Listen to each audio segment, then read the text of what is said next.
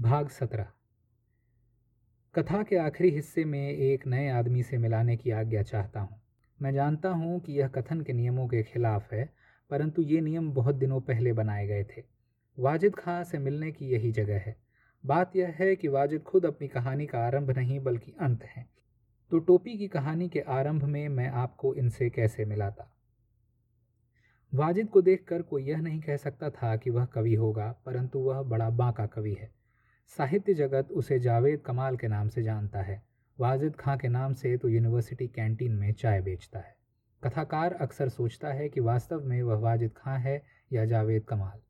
वह पान, बातचीत और हुस्न का पुजारी है। उसे अपनी आवाज़ सुननी पड़ती है क्योंकि हमारी दुनिया में जिसके दलाल ना हों, उसकी आवाज़ कोई नहीं सुनता। वह इस डर से बोलता रहता है कि चुप हुआ तो फिर शायद उसे भी यह याद न आए कि कभी उसके पास भी एक आवाज़ हुआ करती थी। उसके घर वालों को यह जिद है कि वह वाजिद खां है और वह इस पर ठना हुआ है कि वह जावेद कमाल है। परंतु वाजिद खां भूत बनकर उससे चिमट गया है। इस भूत से जान छुड़ाने के लिए वह जज्बी जैसे मामूली आदमी, नासमझ और घटिया शायर तक से घंटों साहित्य की समस्याओं पर गपशप लड़ाता रहता है और अपने दोस्त अहबाब को मुफ़्त चाय पिलाया करता है। वह एक नॉर्मल आदमी है, लेकिन गंजे फरिश्तों में घिरा हुआ है, इसीलिए अब नॉर्मल दिखाई देता है। आप सोच रहे होंगे कि टोपी की कथा को रोक कर मैं वाजिद की बातें क्यों करने लगा?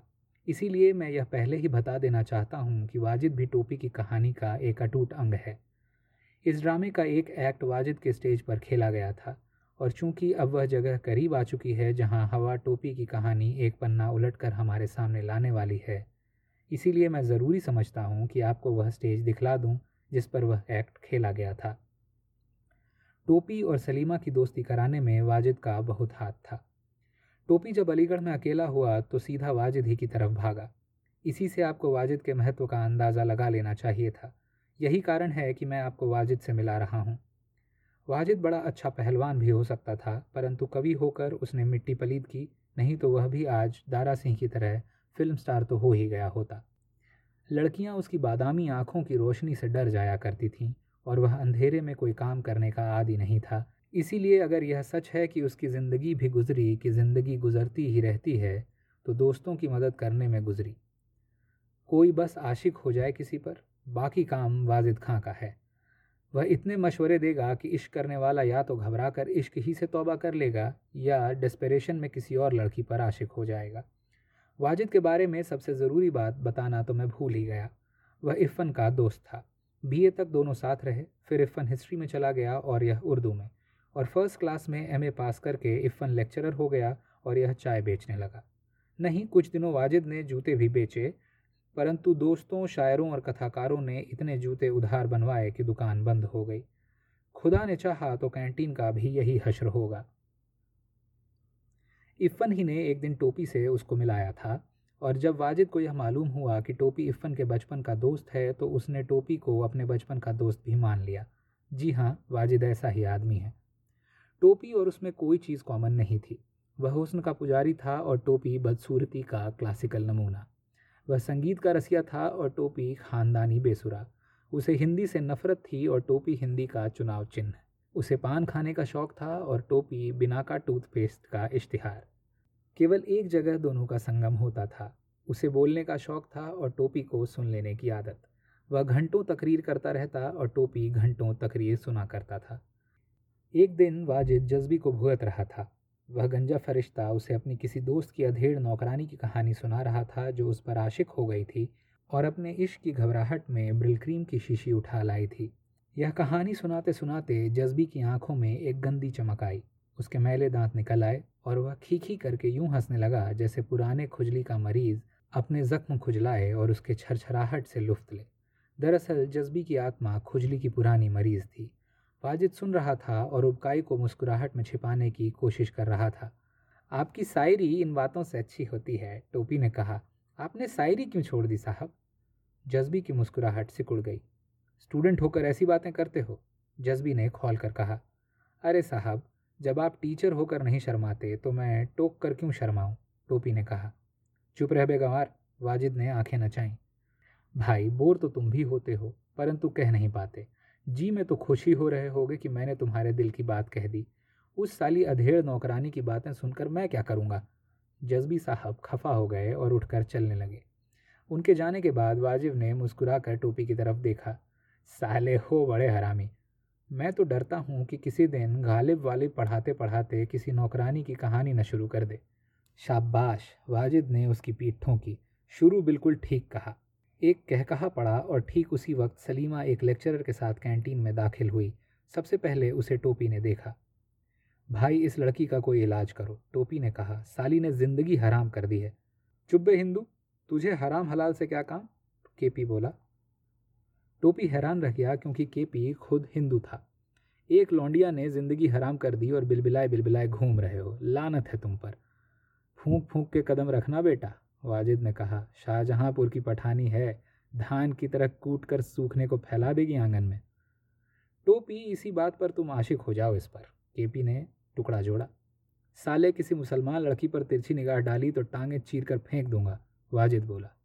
नहीं भाई टोपी ने बड़ी ईमानदारी से कहा, तिरछी नज़र नहीं डालूँगा, परंतु सीधी नज़र तो डाल सकता हूँ।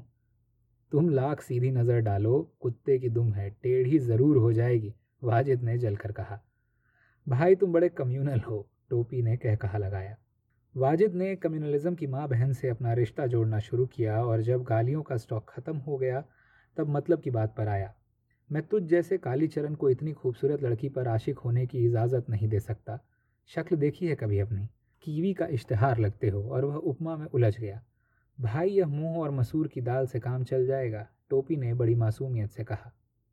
वाजिद खान ने अपना रामपुरी कह कहा लगाया, कैंटीन में सन्नाटा हो गया, सलीमा ने मुड़कर देखा। अब यह शरीफों के आने की जगह नहीं रह गई है, सलीमा का स्कॉट बोला। कोने की मेज़ पर बैठे हुए लड़कों ने बिल मंगवाने के लिए प्याली पर चम्मच बजाना शुरू किया और तब सलीमा के स्कॉट को ख्याल आया कि उसकी जेब में पैसा नहीं है। इत्तेफाक से सलीमा के बैग में भी पैसे नहीं थे। स्कॉट को पसीना आ गया। सलीमा एक फ़ैसला करके उठी और वाजिद की तरफ़ बढ़ी। वाजिद भाई, उसने पास आकर कहा, कल फ़खरू भाई का ख़त आया। उन्होंने आपको सलाम लिखा है। अपने चचाजाद भाई फ़खरू का संदेशा उसने कोई साढ़े चार बरस बाद पहुँचाया। जब वह बीए में दाखिला लेने के लिए अलीगढ़ आने वाली थी तो फ़खरू ने कराची से उसके पास वाजिद के लिए एक खत भेजा था। सलीमा ने वाजिद तक वह खत पहुँचाने का कष्ट नहीं उठाया था। फ़खरू हर खत में वाजिद के बारे में पूछता और सलीमा हर जवाब में लिख देती कि वाजिद भाई यह कहते हैं और वाजिद भाई वह कहते हैं, परंतु जब बिल का मामला आप फंसा तो उसे वाजिद के पास आना ही पड़ा। बैठिए बैठिए, वाजिद ने कहा। टोपी एक तरफ़ सरक गया। सलीमा उसी के पास बैठ गई। सामने वह लेक्चरर बैठे। चाय वाय लेंगे? जी नहीं, अभी पी है पैसे दे दिए? अभी नहीं दिए हैं? वह फ़खरू क्या कर रहे हैं आजकल? एक वेटर ने सलीमा का बिल उसके स्कॉट के सामने रख दिया। वाजिद ने लपक कर वह बिल उठा लिया। फिर वेटर को उसने एक गंदी सी गाली दी। गाली देते वक्त उसे यह ख्याल नहीं आया कि उसके सामने कोई लड़की बैठी है। मगर वाजिद साहब, बात यह है जनाब कि फ़खरू की खबर लेकर वह चार, साढ़े चार साल बाद आई हैं। वाजिद ने कहा, भाग यहाँ से। और उसने वेटर को घुड़का। वह मुस्कुराता हुआ चला गया। यह फ़खरू भी अजीब था टोपी। यहाँ था तो एथेस था। वहाँ जाकर अल्लाह मियाँ को साबित करने में लग गया है। कोई कह रहा था कि तीन चार हज़ार तनख्वाह पा रहा है आजकल। अल्लाह मियाँ को मानने में फ़ायदा ही फ़ायदा है भाई, टोपी ने कहा। इनसे तो तुम मिल चुकी होगी। वाजिद ने टोपी की तरफ़ इशारा किया। यह यहाँ का मुस्लिम लीगी हिंदू है। सलीमा मुस्कुरा दी। अच्छा भाई, मैं चल दिया। केपी ने उठते हुए कहा। किसी ने जवाब नहीं दिया, वह चला गया। वाजिद फ़खरू की बातें करने लगा, सलीमा मजबूरन सुनने लगी। एस्कॉर्ट ने कई बार घड़ी देखी। वह इस फ़िक्र में था कि वाजिद खां जो वाक़ सुना रहे हैं, वह ख़त्म हो तो वह इजाज़त ले। परंतु वह वाजिद खां को अच्छी तरह जानते नहीं थे। कथाकार वाजिद खां को सत्रह अठारह बरस से जानता है। अब तक वाजिद खां कोई वाक़ पूरा नहीं सुना सके हैं। मैं सत्रह अठारह बरसों से बार बार वही वाक़यात सुन रहा हूँ। मुझे वे तमाम वाक़यात ज़बानी याद हो चुके हैं। परंतु जो वाक़ सत्रह अठारह बरस पहले अधूरा रह गया था, वह अब तक अधूरा है। वाजिद का स्टाइल यह है कि किसी बात के क्लाइमैक्स से वह दूसरी बात निकाल लेते हैं। इसीलिए वाजिद से बातें करते वक्त हम लोग घड़ी उतार कर जेब में रख लेते हैं। परंतु यह बात उस गरीब लेक्चरर को क्या मालूम थी? उसका घंटा था। सलीमा पर वर्क करने के लिए अपनी नौकरी तो गंवा नहीं सकता था। इसीलिए बात के बीच ही में वह खड़ा हो गया। माफ़ कीजिएगा, उसने कहा, मेरी क्लास है। तो फखरू ज़ोर से हंसा और अब सुनो एक लतीफ़ा। वाजिद ने उसकी अनसुनी करके सलीमा से कहा, अब सलीमा क्या करती? उसे मजबूरन मुस्कुराना पड़ा। स्कॉट दिल में वाजिद खां को बुरा भला कहता चला गया। उसके जाने के बाद वाजिद खां ने अपना भारी भरकम पहलू बदला, शेरवानी की जेब से एक पूड़ा निकाला, पान खाया। देखो बीबी, तुम फखरू की बहन हो, इसीलिए बुरा मानो या भला, जिस आदमी के साथ तुम थी वह बड़ा लपाड़िया है। तुम्हारे बारे में अंट बातें करता है। बड़ा काइया है, चांस नहीं लेता। एक साथ दो तीन इश्क करता है।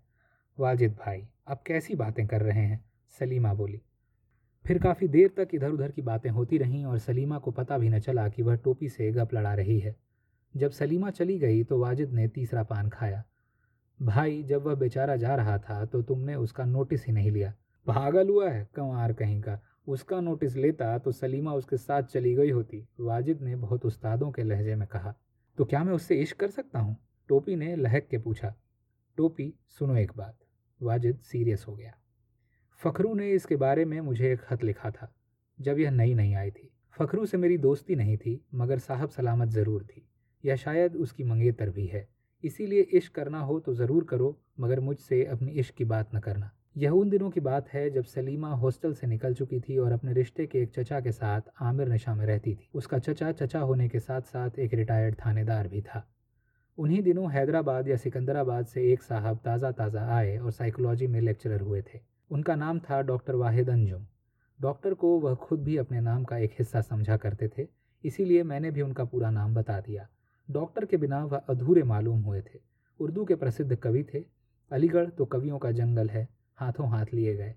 यह नशे में आ गए। नतीजा यह हुआ कि मजनू गोरखपुरी जैसे बुज़ुर्गों का मज़ाक करने लगे। उनके ख्याल में गालिब के बाद फिर वही शायर हुए, और गालिब भी क्या। नतीजे में आजमगढ़ के खलीलुल रहमान और सीतापुरी काजी अब्दुल सत्तार और इसी तरह के दूसरे लोगों से उनकी दोस्ती और लड़ाई होती रही। सलीमा की वजह से यह डॉक्टर वाहिद अंजुम भी इस कहानी का एक अंग है। एक दिन इन्होंने आव देखा ताव तड़ से सलीमा पर आशिक हो गए। परंतु वह हिंदी में थी और यह साइकोलॉजी में। मिलन हो तो कैसे? नतीजा यह हुआ कि बेचारा अपनी आप में जलता रहा और उधर सलीमा धीरे धीरे टोपी के करीब होती रही। सलीमा और टोपी की दोस्ती में टोपी ने कोई तीर नहीं मारा। यह तो मैं बता ही चुका हूँ कि सलीमा टोपी से नफरत किया करती थी। तो एक दिन उसने वाजिद से कहा, वाजिद भाई, एक बात पूछूँ? पूछो। वाजिद ने मुँह में पीक को मुश्किल से संभाल कर कहा, टोपी जैसे लीचड़ को आप कैसे झेलते हैं? वाजिद ने उठकर खिड़की की सलाखों से होठ लगाकर पीक थूकी। आखिरी कतरा उनकी शेरवानी पर आ गया। रुमाल से उसको पहुँचता हुआ वह फिर सलीमा के पास आकर बैठ गया। मैं समझा नहीं। लोग कहते हैं कि वह जरगाम साहब की बीवी से फंसा हुआ है। यह जानती हो कि लोगों ने तुमको किस किस से फांस रखा है। सलीमा की आँखें हैरत से फैल गईं। उसे मालूम था कि उसके आशिकों की फहरिस्त बहुत लंबी थी, परंतु उसे यह नहीं मालूम था कि लोगों ने उसे लोगों से फंसा रखा है। मिसाल के तौर पर तुम डिपार्टमेंट ऑफ़ हिंदी के काले भंवरे से फंसी हुई हो। उसकी तो मैंने शर्मा जी से रिपोर्ट कर दी थी। सलीमा की आँखों से चिंगारियाँ निकलने लगीं। मुझे घर बुलाता था। शर्मा जी के सामने उसने मुझसे माफ़ी मांगी और अब वह मुझे सलीमा बहन कहता है। हम्म कहता होगा, वाजिद ने बेपरवाही से कहा। तुमसे पहले भी एक लड़की उसकी रिपोर्ट कर चुकी है। हाँ तो मैं यह कह रहा था कि तुम किस किस से फंसी हुई हो। तुमको मालूम नहीं कि तुम उस चपड़कनाती से भी फंसी हुई हो जिसके साथ तुम यहाँ आई थी। अपने डिपार्टमेंट के जैदी से भी तुम फंसी हुई हो और तुम मुझसे भी फंसी हुई हो। वाजिद ने झल्लाहट में पान की दो गिलोरियाँ मुँह में रख लीं। सलीमा रुआसी हो गई। बीबी, यह बहुत छोटी जगह है और यहाँ बहुत से घटिया लोग भी रहते हैं। बात यहीं तक पहुँची थी कि टोपी आ गया। हेलो भाई, वह मुस्कुरा कर वहीं बैठ गया। यह पूछ रही थी कि मैं तुम्हें कैसे झेलता हूँ जबकि तुम सकीना से फंसे हुए हो। टोपी का काला रंग लाल हो गया। सलीमा बिल्कुल घबरा गई। वाजिद झल्लाहट में पान चबाने लगा। भाई, टोपी ने वाजिद से कहा, देखिए, मैं सही बोलने की कोशिश कर रहा हूँ। फिर वह खड़ा हो गया और सलीमा से बोला, खुदा का शुक्र है कि मैं आपसे फंसा हुआ नहीं हूँ। अपनी बात खत्म करके वह तेज़ी से मुड़ा और कैंटीन से बाहर निकल गया। आपने यह क्या किया वाजिद भाई? वाजिद का मूड खराब हो चुका था। वह सलीमा की बात का जवाब दिए बिना काउंटर पर चला गया और बिल काटने लगा। इफ़न को आते देखकर सलीमा की जान सूख गई। उसने इफ़न को सलाम किया। कैंटीन में कोई जगह खाली नहीं थी, वह वहीं रुक गया। चाय पीजिए, सर, सलीमा ने कहा। भाई, तुम मुझे सरवर न कहा करो इफ़न ने बैठते हुए कहा। तुम भाई फ़खरू की बहन हो और वह मेरे दोस्त हुआ करते थे। वाजिद को तो मालूम है कि जब एसएफ के लड़कों की ठुकाई का प्रोग्राम हुआ करता था तो भाई फ़खरू आकर मुझसे कहते थे, भाई, आज की मीटिंग में ना जाना, मगर मैं जाता और मुझे मारते वक्त उनका हाथ हल्का हो जाया करता था। एक मरतबा मैं गुलरेज खां के हत्थे चढ़ गया तो वह कवर अमानत को मारते मारते वहीं से चिल्लाए, खां साहब, अपना यार है, ज़रा ख्याल रहे। इफ़न खिलखिला कर हंस पड़ा और वाजिद की तरफ़ मुड़ा। यार वाजिद, गुलरेज खां का कुछ हाल चाल मालूम है? वाजिद काउंटर से उठकर फिर वहीं आ गया। उसका मूड अभी तक ठीक नहीं हुआ था। आते ही सलीमा से बोला, इनसे पूछो कि टोपी को यह कैसे झेलते हैं? इफ़न खिलखिला कर हंस पड़ा अच्छा तो तुम्हें भी यही परेशानी है। वह संजीदा हो गया। बीबी अपनी यह यूनिवर्सिटी अजीब जगह है। वेटर आ गया तो इफ़न ने सलीमा से कहा, खैर, छोड़ो इन बातों को, क्या पियोगी? अभी वाजिद भाई ने चाय पिलाई थी, सलीमा ने कहा तो अब इफ़न भाई की चाय पी लो। वह वेटर की तरफ़ मुड़ा, वाजिद खा के लिए कॉफ़ी और हम दोनों के लिए चाय, फटाफट, मुझे पंद्रह मिनट में जाना है। वेटर चला गया, वह फिर सलीमा से बातें करने लगा, सकीना तुम्हें बराबर पूछती हैं, तुम कोई साल डेढ़ साल से घर नहीं आई हो, कोई काम ना हो तो चलो मेरे साथ, मैं घर ही जा रहा हूँ और हाँ यार वाजिद, तुम्हें याद दिलाने आया था कि शबनम की सालगिरह आज ही है और जो इस साल भी तुम गोल कर गए हो तो तुम्हारी जान की खैरियत नहीं है। वेटर ने चाय लगा दी, सलीमा चाय बनाने लगी, मगर उसे इफ़न के साथ चाय पीना बहुत अजीब लग रहा था और हालाँकि टोपी मौजूद नहीं था, परंतु वह दिल ही दिल में टोपी से शर्माए जा रही थी। फिर वह इफ़न ही के साथ उठ गई। सकीना उसे देखकर खिल गई और उसका खिला हुआ चेहरा देखकर सलीमा इतनी शर्माई कि बच्चों की तरह रोने लगी। सकीना घबरा गई। तुम्हें मेरी कसम, बताओ क्या बात है? कुछ नहीं भाभी। इतनी बड़ी होकर रोती हैं? शबनम ने नसीहत की। सलीमा उससे लिपटकर हंस पड़ी और उसी वक्त दरवाजे से टोपी की आवाज़ आई। है कोई देने वाला जो टोपी को एक कप चाय दे दे? फिर उसकी निगाह सलीमा पर पड़ गई, वह चुप हो गया। इफ़न ने एक टेंशन महसूस किया, इसीलिए झट से बोला, क्या हुआ उस उर्दू विरोधी मीटिंग में? एक रिजोल्यूशन पास हुआ है? टोपी ने कहा हमें यार तुम उर्दू के मुखालिफ हो तो उर्दू गलत बोलो, मगर अंग्रेज़ी बिचारी ने तुम्हारा क्या बिगाड़ा है? इनसे मिलो सलीमा, सकीना बोली, यह न मालूम कौन नारायण शुक्ला उर्फ़ टोपी, डॉक्टर न मालूम कौन नारायण नीले तेल वाले के बेटे, और सबसे बड़ी बात यह है कि यह मुझ पर आशिक हैं और मैं इनसे फंसी हुई हूँ। इन्हें मालूम है, टोपी ने कहा। सलीमा शर्म से ज़मीन में गड़ गई। यार भाभी तुम अपने इश्क का इतना प्रोपागेंडा क्यों करती हो? लफंगों की तरह यार वार क्या किया करते हैं? आशिक हो तो कोई गाना सुनाओ। कैसा दिल तड़पता है जब टेढ़ी मेढ़ी हीरोइनों के लिए हीरो लोग गाना गाते हैं। ए टोपी, एक गाना सुना दो, सकीना ने कहा। उस दिन जब सलीमा वहाँ से निकली तो उसमें एक तब्दीली हो चुकी थी। वह रास्ते भर टोपी के बारे में सोचती रही और उस रात जब वह सोने के लिए लेटी तब भी वह टोपी ही के बारे में सोच रही थी। उसकी चची बेटे से खफा हो रही थी कि वह कहे सुने बिना ही पिक्चर चला जाता है। अब एक डेढ़ बजे लौटेगा और घर भर की नींद खराब करेगा। आप सो रही है चची, सलीमा ने कहा, मैं जाग रही हूँ। ए बेटा, तुम भी कब तक जागोगी? परंतु यह कहकर वह लेट गईं और थोड़ी ही देर में सो गईं। गई रात को दरवाजे की जंजीर बजी। सलीमा ने उठकर किवाड़ खोले, परंतु दरवाजे पर भाई की जगह डॉक्टर वाहिद अंजुम नज़र आए। हुआ यह कि डिपार्टमेंट ऑफ़ उर्दू के दो उस्तादों के साथ डॉक्टर वाहिद अंजुम ने नेशनल में रम पी। वे दोनों उस्ताद कवि थे। तीनों के तीनों चुल्लू में उल्लू बन गए और अपने आप को दुनिया का सबसे बड़ा शायर समझने लगे। गाली गलौज तक नौबत पहुँच गई। उर्दू वाले दोनों कवि साइकोलॉजी के कवि को छोड़कर चले गए। डॉक्टर अंजुम ने मौके को गनीमत जाना, नेशनल के वेटर को अपनी कविताएँ सुनाने लगे। वह बेचारा बोर हो गया क्योंकि डॉक्टर साहब से उसे किसी टिप की आशा नहीं थी। फिर यह भी था कि डॉक्टर साहब बहुत कठिन उर्दू का प्रयोग करते थे। पुलिस उसने वाह वाह कहने की जगह कहा, डॉक्टर साहब को इतना होश तो था ही कि पुलिस का आना घपले से खाली नहीं है। स्टेशन रोड पर रात का सन्नाटा ठंडी हवा बनकर बह रहा था। डॉक्टर साहब तरंग में आ गए। और जब वह तरंग में आते थे तो उन्हें हमेशा सलीमा याद आया करती थी। नशे ने उन्हें बहादुर बना दिया, इसीलिए वह अपना घर भूल गए, जहाँ उनकी सीधी सादी पत्नी उनकी राह देख रही थी। उन्होंने सलीमा के दरवाजे की जंजीर बजा दी। सलीमा ने दरवाज़ा खोला तो वह हाथ फैलाकर शुरू हो गए। मैं तुम्हें अपनी शायरी में अमर बना दूँगा। तुम मेरे ख्यालों की मलिका हो। सलीमा उनके बढ़ते हुए हाथ देख चीख न पड़ती तो शायद उन्होंने बहुत लंबी तकरीर की होती, मगर वह चीख पड़ी। रिटायर्ड थानेदार की आँख खुल गई और उसने वही किया जो किसी भी रिटायर्ड थानेदार और गैरतमंद आदमी को करना चाहिए था। यानी पहले तो उसने डॉक्टर साहब को दस पाँच हाथ मारे। डॉक्टर साहब कमज़ोर आदमी थे, लुढ़क गए, चश्मा छिटक कर दूर जा गिरा। क्या बात थी बेटा? थानेदार साहब ने सलीमा से पूछा। यह मुझे, सलीमा रुक गई। चचा के लिए सलीमा का चुप हो जाना ही काफ़ी था। वह फिर शुरू हो गए। बेचारे डॉक्टर वाहिद अंजुम का नशा हिरन हो गया। चचा ने उसे गिरेबान पकड़कर उठाया, फिर छेड़ा, चल पुलिस स्टेशन। पुलिस स्टेशन का नाम सुनकर डॉक्टर साहब काँप गए। मैं यूनिवर्सिटी में लेक्चरार हूँ, मेरी नौकरी चली जाएगी, उन्होंने घिघिया कर कहा। नौकरी? यह शब्द कितना भयानक और कितना घिनौना है। वाहिद अंजुम को आबरू का ध्यान नहीं आया, क्योंकि आबरू अब शायद होती ही नहीं। अब आबरू की जगह नौकरी ने ले ली है। चचा कैसे मान लेते कि ज़िंदा और मुर्दा परंपराओं में जकड़ी हुई यूनिवर्सिटी का कोई टीचर यह भी कर सकता है? तो डॉक्टर साहब को याद आया कि पड़ोस में उसका एक स्टूडेंट रहता है। वह जगाया गया, उसने गवाही दी। अब चचा क्या करते उन्होंने डॉक्टर साहब के चूतड़ों पर लात मारकर उन्हें कंपाउंड से निकाल दिया। परंतु वह पुलिस के आदमी रह चुके थे। उन्हें ख्याल आया कि कहीं डॉक्टर साहब रिपोर्ट न कर दें। इसीलिए एहतियातन उन्होंने सिविल लाइंस के थाने में रिपोर्ट लिखवा दी। आप सोच रहे होंगे कि यह बात इतनी तफसील से क्यों सुनाई जा रही है? मैं कोई जासूसी उपन्यास तो लिख नहीं रहा हूँ। इसीलिए इस बात का महत्व तो अभी बता देता हूँ। इस किस्से को बयान करना इसलिए ज़रूरी था कि फ़खरू की मंगेतर ने दो साल तक टोपी से इश्क लड़ाने के बाद इन्हीं डॉक्टर वाहिद अंजुम से शादी कर ली। कथाकार यह मानता है कि यह बात समझ में आने वाली नहीं है, परंतु वह यह नहीं कर सकता कि चूँकि यह बात समझ में नहीं आ रही है, इसीलिए सलीमा को फ़खरू या टोपी से ब्याह दे। जीवन और फिक्शन में यही फ़र्क होता है। मैं यदि धूल से रस्सी बट रहा होता तो सलीमा को फ़खरू से ब्याहता या नेशनल इंटीग्रेशन करने के लिए उसे टोपी से ब्याह देता। नतीजा यह हुआ कि डॉक्टर साहब पाकिस्तानी डेलीगेशन के साथ कश्मीर की बहस में हिस्सा लेने यूएनओ के असेंबली हॉल तक हो आए। वापस आए तो उन्हें एक नई यूनिवर्सिटी का वाइस चांसलर बना दिया गया।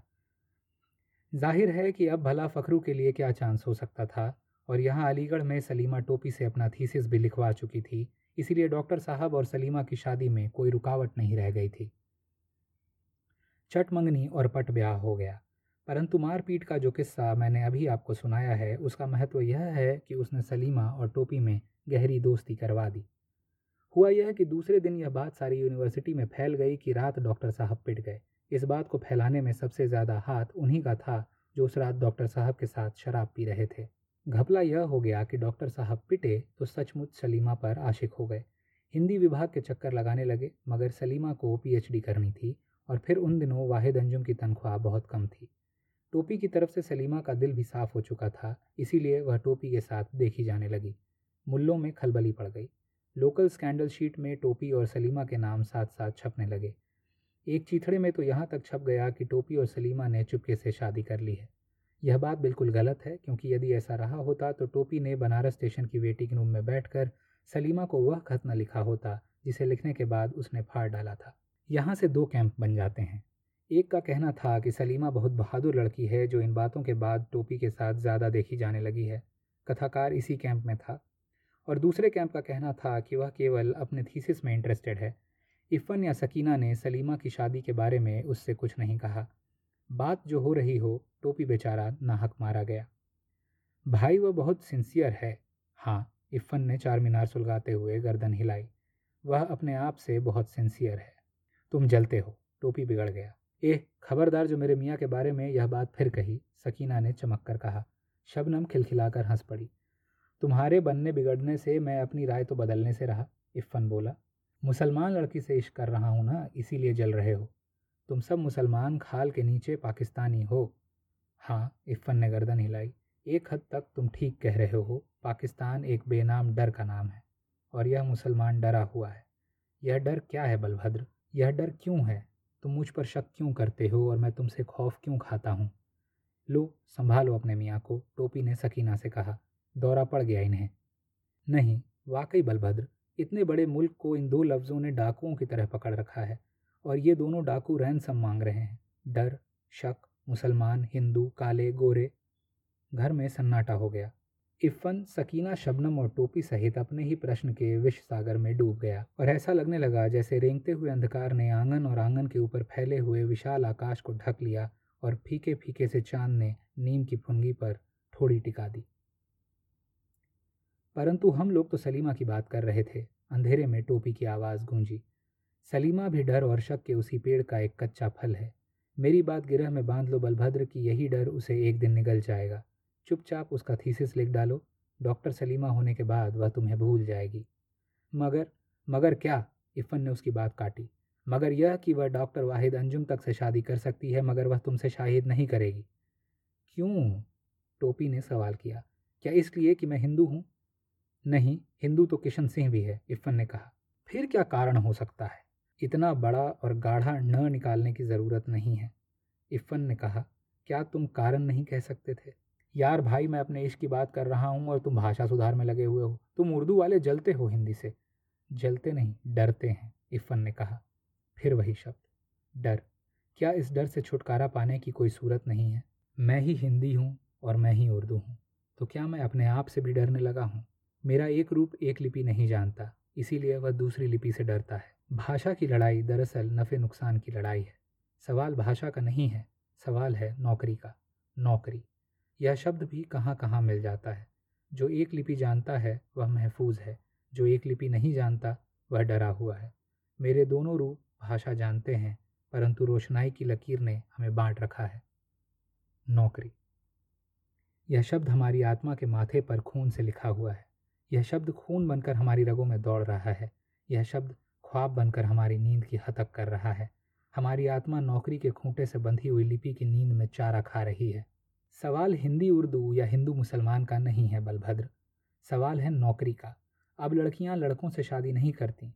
लड़के तो सिर्फ़ इश्क करने के लिए होते हैं। शादी तो नौकरी से की जाती है। प्यार अब तनख्वाह के गज से नापा जाता है और सोशल पोजीशन की तराजू में तोला जाता है। टोपी उस रात बहुत उदास उठा। सलीमा का थीसिस वह लिख चुका था। और अब वह सलीमा से अपनी दिल की बात कहना चाहता था, परंतु यदि इफ़न सच कह रहा हो तो? जो वह दिल की बात सुनकर हंस पड़ी तो? फिर एक दिन जब सलीमा ने अपना थीसिस सबमिट किया तो टोपी ने कहा, चलो, आज पिलवाओ। अभी तो मैं ज़रा मुमताज़ आपा से मिलने जा रही हूँ। एक जगह खाली हुई है। मित्रा दास छुट्टी पर गई है ना छः महीने की? सलीमा बोलकर चली गई। फिर कई बार यही बात हुई, परंतु टोपी ने दिल बुरा नहीं किया। उसने उस डर से यह बात इफ़न को भी नहीं बताई कि वह हंसेगा। फिर एक दिन पता चला कि वाहिद अंजुम पाकिस्तान चले गए। रेडियो पाकिस्तान से उनके बयान आने लगे और एक दिन खबर मिली कि वह वाइस चांसलर हो गए।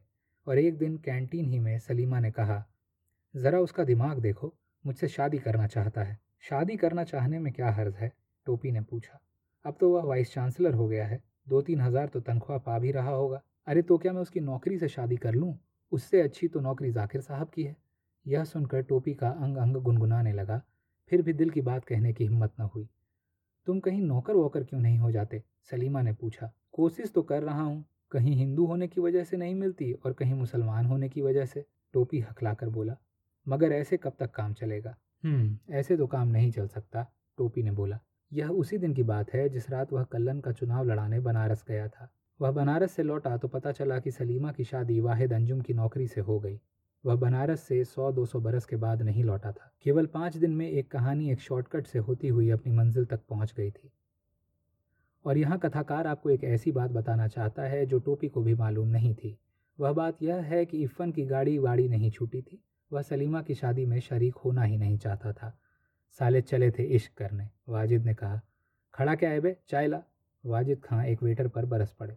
सलीमा और टोपी के इश्क एवं सलीमा और डॉक्टर वाहिद अंजुम की शादी की बात एक साले के अथाह कुएँ में डूब गई। टोपी को वाजिद की यही अदा पसंद थी। वह बड़ी से बड़ी बात पर एक गाली की मिट्टी डालकर जी हल्का कर लेने की कला जानता था। इसीलिए इफ़न को सी ऑफ़ करने के बाद टोपी कैंटीन गया कि शायद उसकी उदासी वाजिद की एक गाली में डूब जाए।